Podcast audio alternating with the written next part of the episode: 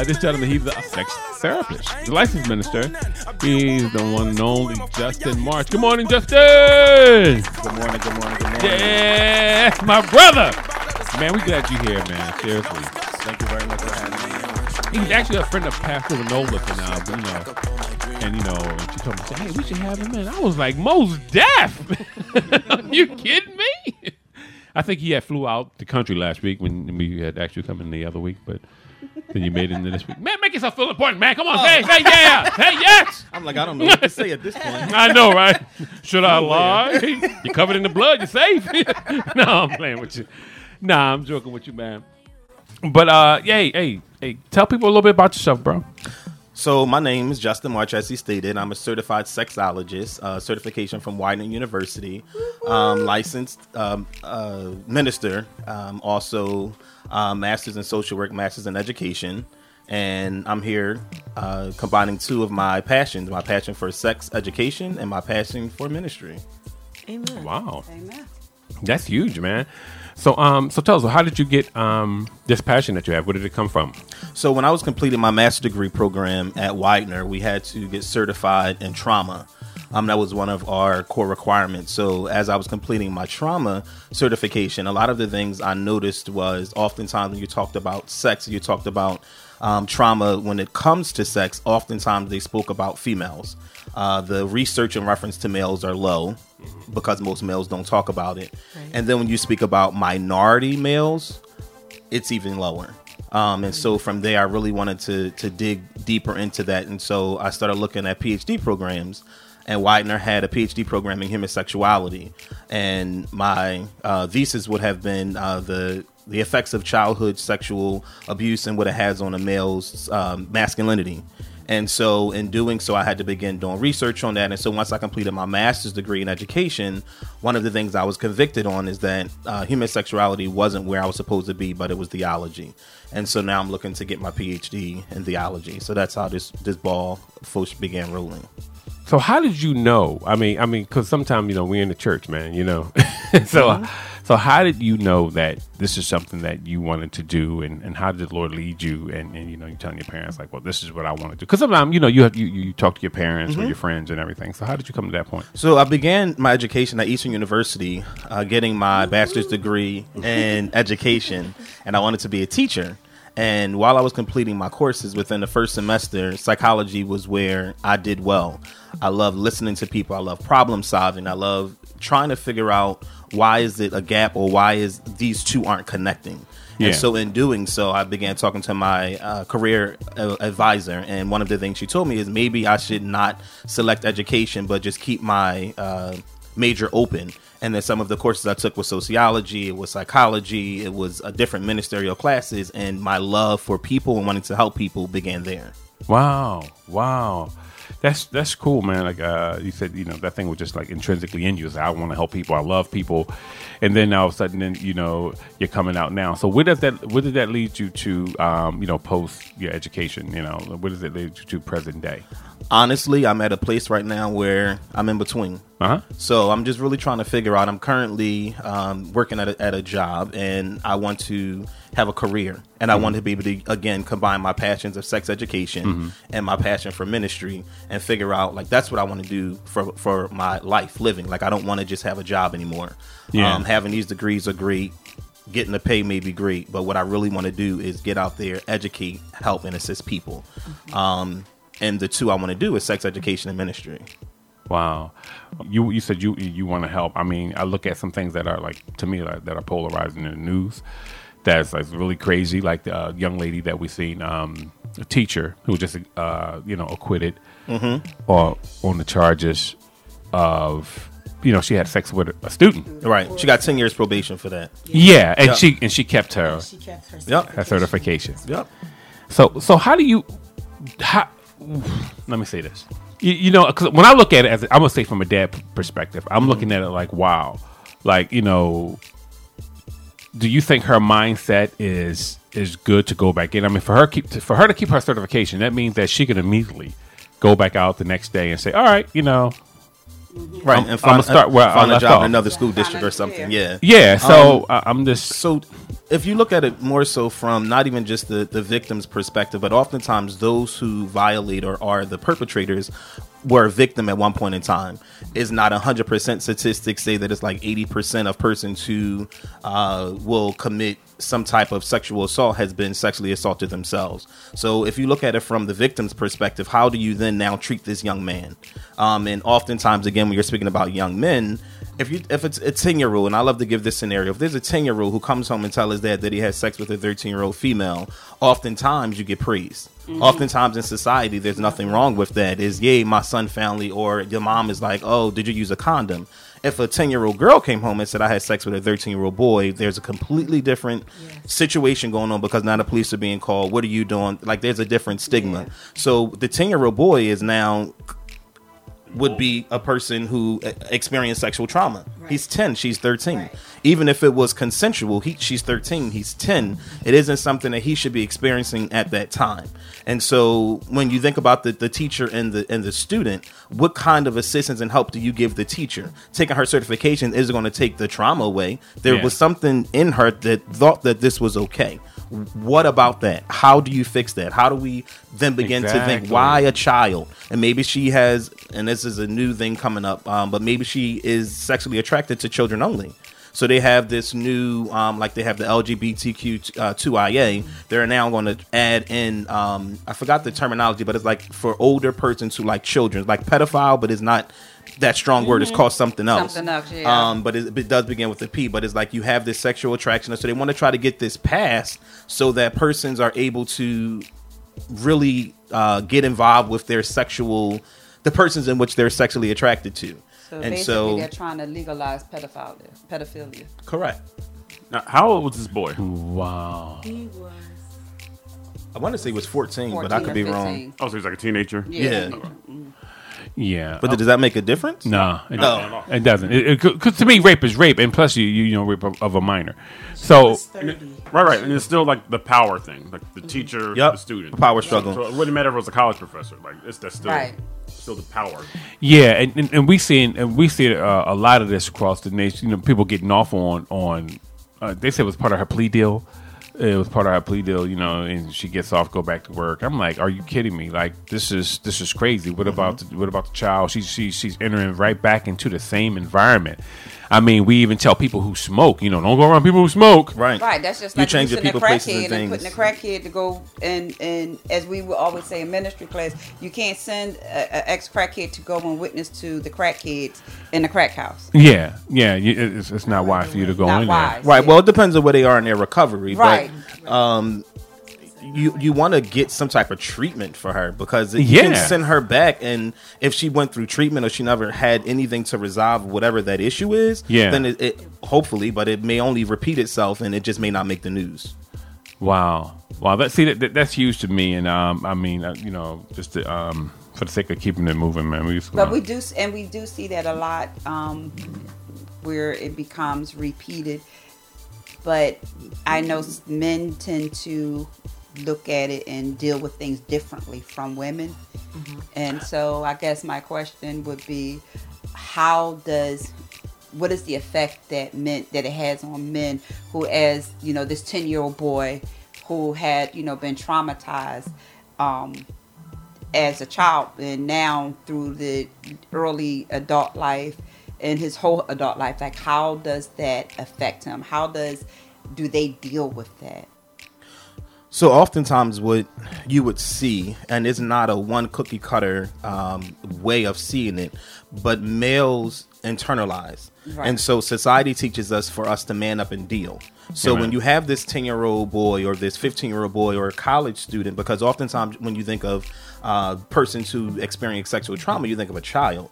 But this could be a college student. This could be an adult. If a male was raped by another male, oftentimes you ask, "How you let that happen?" right So it's a it's an external. m- Most males will will internalize exactly what's going on, and oftentimes you can see um, the effects of it when it's when it's expressed externally. You'll see many times they cheat, um, and all, and with that they're trying to prove their sexuality, or they're trying to prove something to themselves because that void or whatever it was was taken away from them when they experienced that sexual trauma. So they may have five kids by five different mothers, and so they continue. They can't settle down. They can't because that void of that uh, sexual trauma is never filled. Um, you may see them being angry all the time. They may not have good relationship, good rapport. They have this wall up. So it's not a one cookie cutter way. But oftentimes, Okay. when dealing with a male who's experiencing sexual trauma and you're having that conversation with them, some of the the, the, the trends you will see is, is they they don't have good relationships since then. Um, and or they may not have a good relationship with their, their parents or their father or their mother. It, it, it's all about how the trauma happened and society and what kind of treatment they may or may not have received. Yeah, because when you when you deal with males, like some people, um, just let's just you know take the blanket off and just address the elephant in the room. Like, because people always say, well, but guys like, hey, it was a score for me. You know what I mean? That's how guys look at it. Like, hey, she had oral sex with me. Hey, it is what it is. But I like what you said. You said that the fact that how he experienced it, because that leads to how he's going to treat everything else going forward. Yes. Because I had pleasure in this area right here, but this is how it happened. And if it was like traumatic to him, Mm-hmm. he may treat his partners going forward traumatically. You know what I mean? It has to be, you know, some rugged. Yeah, you know, c- controlling, isolating. Because I know as adults, that's what they do. They isolate them and they get them somewhere where they can't say no. You know what I mean? Because I'm doing so much for you. I passed your test. I did this for you. You know, and, and they isolate. I know that's how they break them down. So um, that's what I'm saying. I, I, I love what you said with that. But it's like, that's why I think they should be removed from there. I mean, as a you know, as a therapist, do you think that they should be treated and placed back in, or should, do you think they should be removed? I'm a huge proponent on treatment. Okay. So treatment is different for each person. Amen. Right. So if you're able to, it's just like recovery. So if if I'm really serious about getting therapy and getting some type of treatment, and I'm really going and I really want to work on this thing, um, it may not. It may be six months. It may be a year. It all depends on how you, your your therapy is actually working. But if you're not able to really look into yourself and really know and be able to have that good rapport with your therapist or the professionals working with you, then you're going to most likely leave and and the therapy wasn't effective. So I would say it's 50 50, and I would have to say it's situational because it depends on the client. If the client is ready to go back into that situation and actually can deal, they should still also still have uh, supports of other type of therapy or doing something else to still give them that. So if they find themselves, I want having that uh, inkling of wanting to have sex with children again, they can call their therapist or call their social worker, whoever it is that they are utilizing, and be able to get that support. But oftentimes, you get treatment is done, you go about your way. So I think it's 50 50. I wouldn't really be able to say never go back, but I also want to say you want you want to test it and see. And not just automatically take the, the, the perpetrator out, and then for the rest of their lives, they're now seen as this person or never able to go back into a life because maybe teaching is, is what their life calling is. Yeah. Yeah. No. No. Uh, So uh, then for I'm sorry. ahead. Go So ahead. No, then go for ahead. the teach. So then you have a, a, a teacher or a minister or whoever who have been um, at some point done something to a child and now they go back. They're put back out into society and everybody is looking at them differently. Um, I've gotten my treatment. I'm trying to get back out into society. How does that affect them? Do they? How can I put it?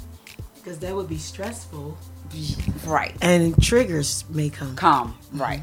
So are those tr- are those dealt with in the therapy? Is it re- made realistic to say, hey, you know, when you go back out there, people going to look at you. you like not to scare them, but to help give them coping mechanisms to be able to deal with it. Yes, in therapy, if it's effective therapy and, and it's good treatment, then you should be given coping skills um, to be able to help you because triggers are going to come. So, what are you going to do when you see a child and you begin to get sexually aroused? Are you going to call somebody, or are you going to like what is what it, what are you going to do in that moment? And then they, you begin to work those skills and utilize those things to be able to, at some point in time, you'll see it and it's okay. I know that I'm sexually attracted, but I know this isn't something I should be doing. And you begin to use those skills to really uh, allow the treatment to work. So where's the role of the church in all of this? I we believe don't talk about sex in the church often. Like you don't hear about it, and you don't. Um, you have many. You know, we're seeing now where you have all these Catholic The priests Catholic who priests. have, Mhm. um, you know, molested. You know these um, uh, Young males. Young males. Mhm. You have, you know, pastors in the Christian church who have had relationships Protestant move. Yeah. with um And by that you mean sexual trauma, because you just said you just made it broad. You said Yeah, you said sex. Yeah, Yeah, I You- mean- you- sexual trauma. Trauma. sexual Okay, trauma. yeah. Yeah. Well, actually, talking about sex, period, because I think that with children, when it's at young ages, and most of it should start at home. However, fall into those, um, cat like they fall into that because it's not talked about often. So they tend to. I'm going to do, you know, as you were saying before, how it's treated with males versus females, where you teach a male, like you said, like, oh, yeah, you good. That was good. You know, that the boy did this. But when it's turned around and the female, because you've even seen where in the, even in the church where you got two couples, you know, and you get a child who a, a young teenager who gets pregnant the girl gets set down and nothing happens to it. He's still playing the drums. He's still on the keyboard. He's still doing whatever. It's handled differently. And not just taken away just from the sexual trauma but just the, that period which can lead to um guys being able to thinking that it's okay to to just do whatever.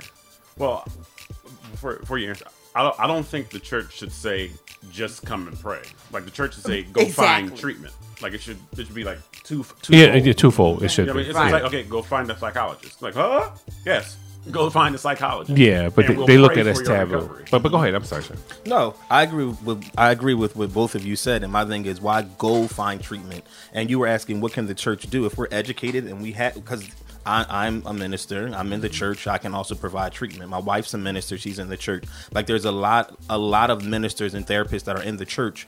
Why, why not combine those two and have that therapy already available for the person who's experienced sexual trauma, or for the marriage that may be failing because the wife isn't being sexually pleased by her husband? Like it goes a lot deeper than just sexual trauma, Right. Um, and I believe that the church oftentimes, a part of what I said uh, to Miss Winona is. Uh, uh, why take the or what, what was it? Um, take the S word or the S word is not spoken in church in reference to sex because sex isn't often talked about in church. And when you do hear about it, you hear about the Jezebels or you hear about when you get married. When so, what happens if I am this young man who experienced sexual trauma? It wasn't my uh, opinion to do this. It wasn't my opportunity. It happened to me. But now the pastor is preaching about the fact that those who had sex before they get married are condemned to hell. And you got to do. But so am, am I that person? It wasn't up to me to go out and do this. I was a victim of sexual trauma. I don't have my virginity anymore. Like now, when I get married, my wife is asking, or people are asking, "Are you a virgin?" So now you got to. You saying yes or you saying no? A virgin is a person who does this, and and everybody has their own ideas of it. And so I just think that the church itself needs to, and that's one of my, my strongest passions is bringing the awareness to it. Um, I have a very forward moving pastor who is open and honest and and will let you know you know how it is and, and still will provide that therapy and counseling and it, and it's not his profession so he'll send you to another Christian counselor and so oftentimes we'll have those conversations in reference to you know when I started going to um, Widener University I met with my pastor. And so people also say why why homosexuality and I said I want to bring sex back to the church. And people say sex never left the church? And it's like when was the last time you heard a good sermon about sex? Sex is good. Sex is supposed to feel good. Sex is, is supposed to be when you're married. But you don't hear about all of that. You often hear about the sex that people do and you don't hear about the whoremongers and all of these things. You hear about negative negative negative negative negative. You don't hear about the positivity. And if you're hearing about this as a child sex is automatically seen as taboo. Right.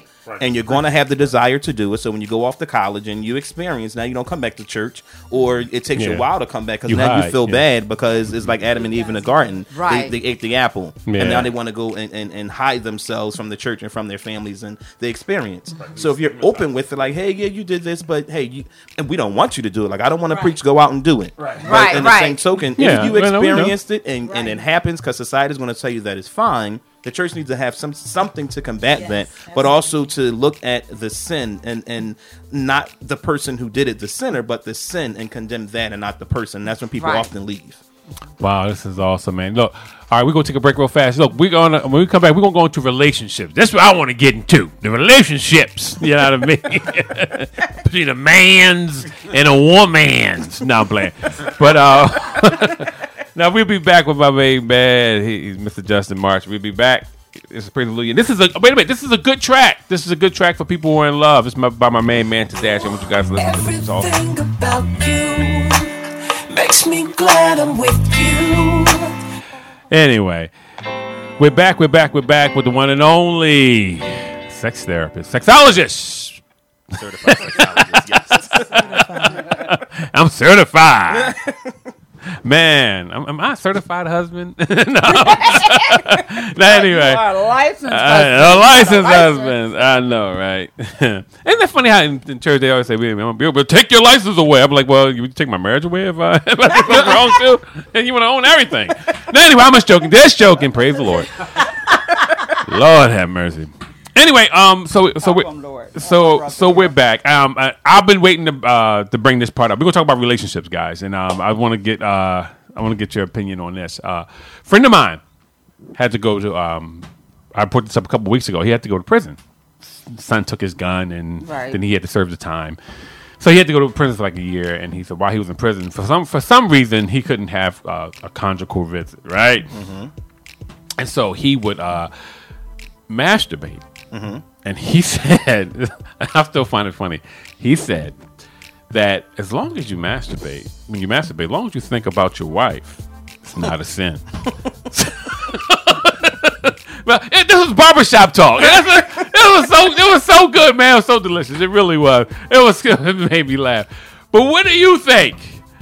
What say you? No, what, do you think about that? What do you, what do you think about that? Because you know, people you know masturbation is a sin because it's sinning against you know, kind of sin against your body. You think about somebody, sort of like you know, Right. So, in reference to masturbation, I guess it, it for me is twofold.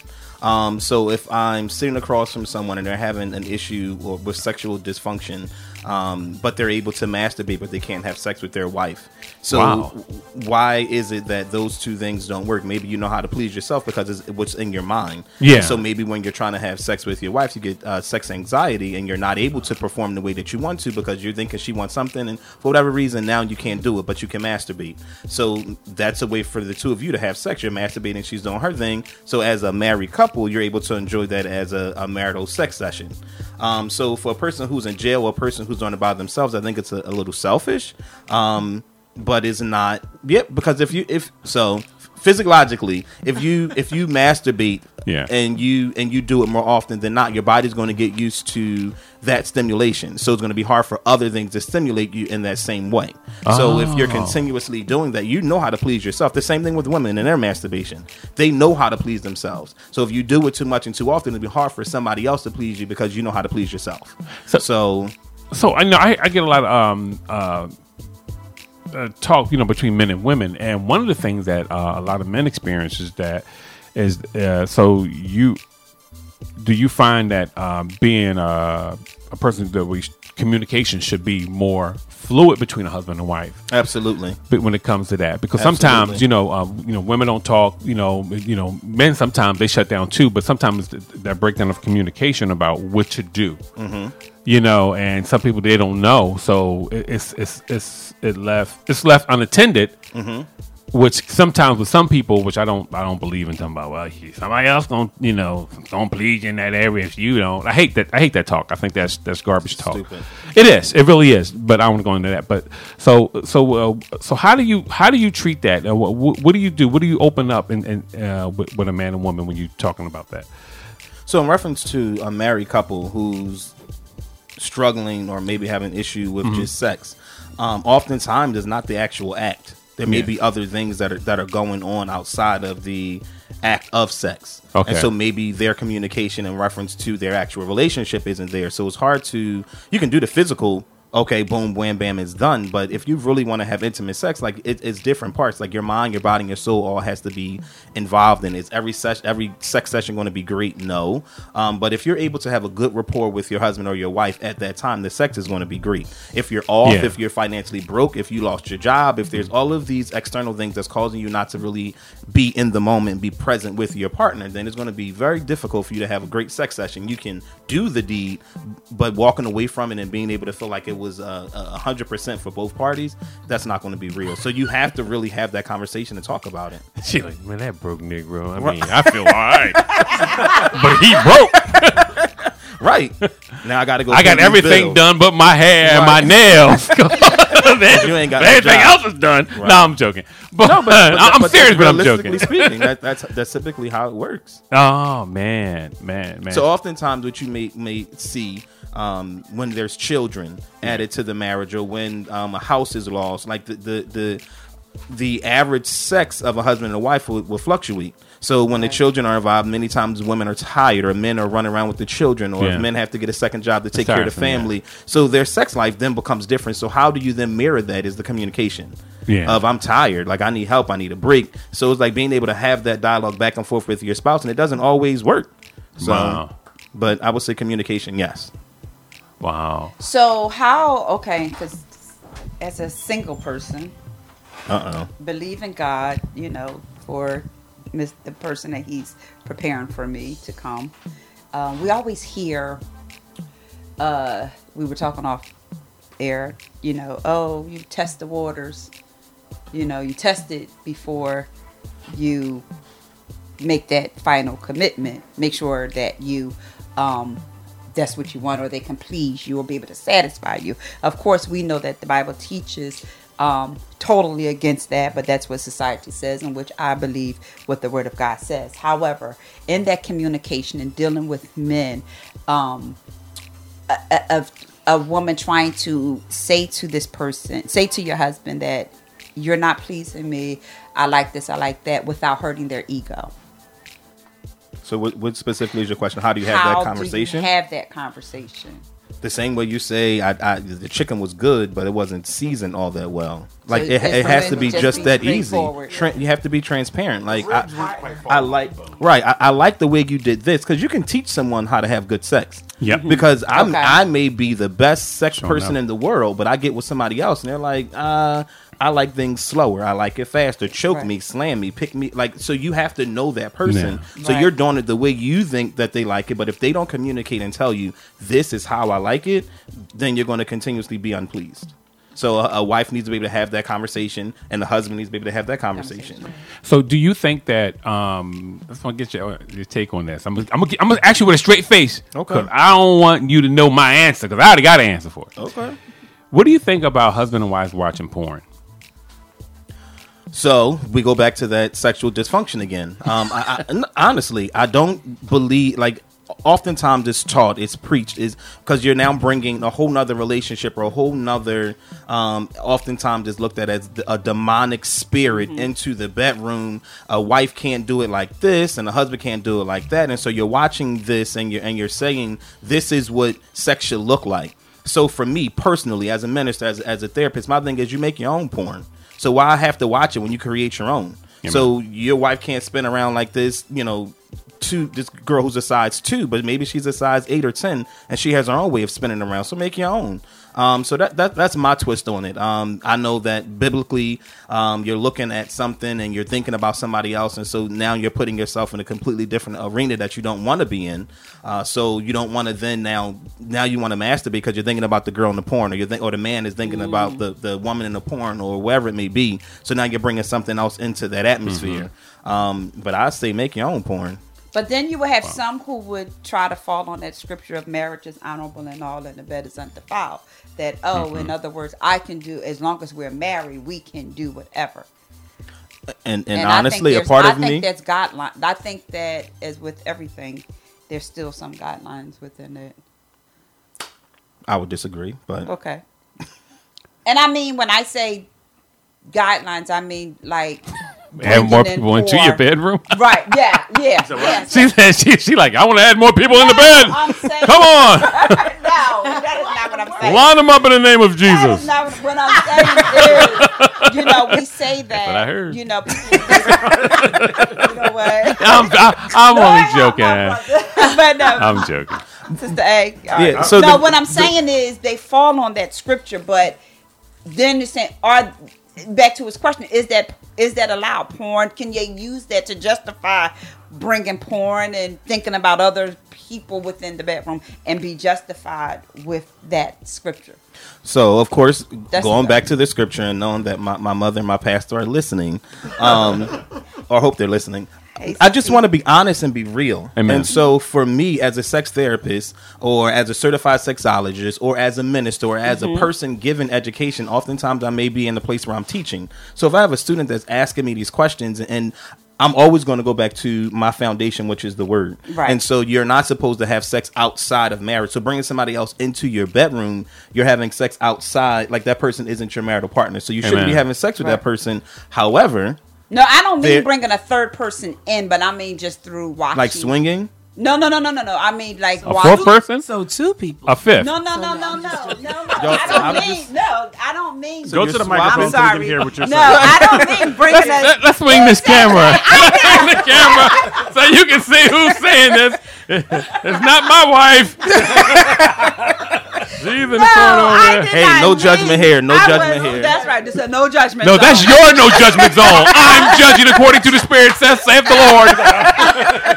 No, I was not saying bring a physical third person into the bedroom. Right, you talk about the- I was the saying porn. watching the porn and bringing that because now, like you said, you get this mental picture of this size two person spinning around versus your size ten person spinning around. Black folk like big So- chicks. Stop it.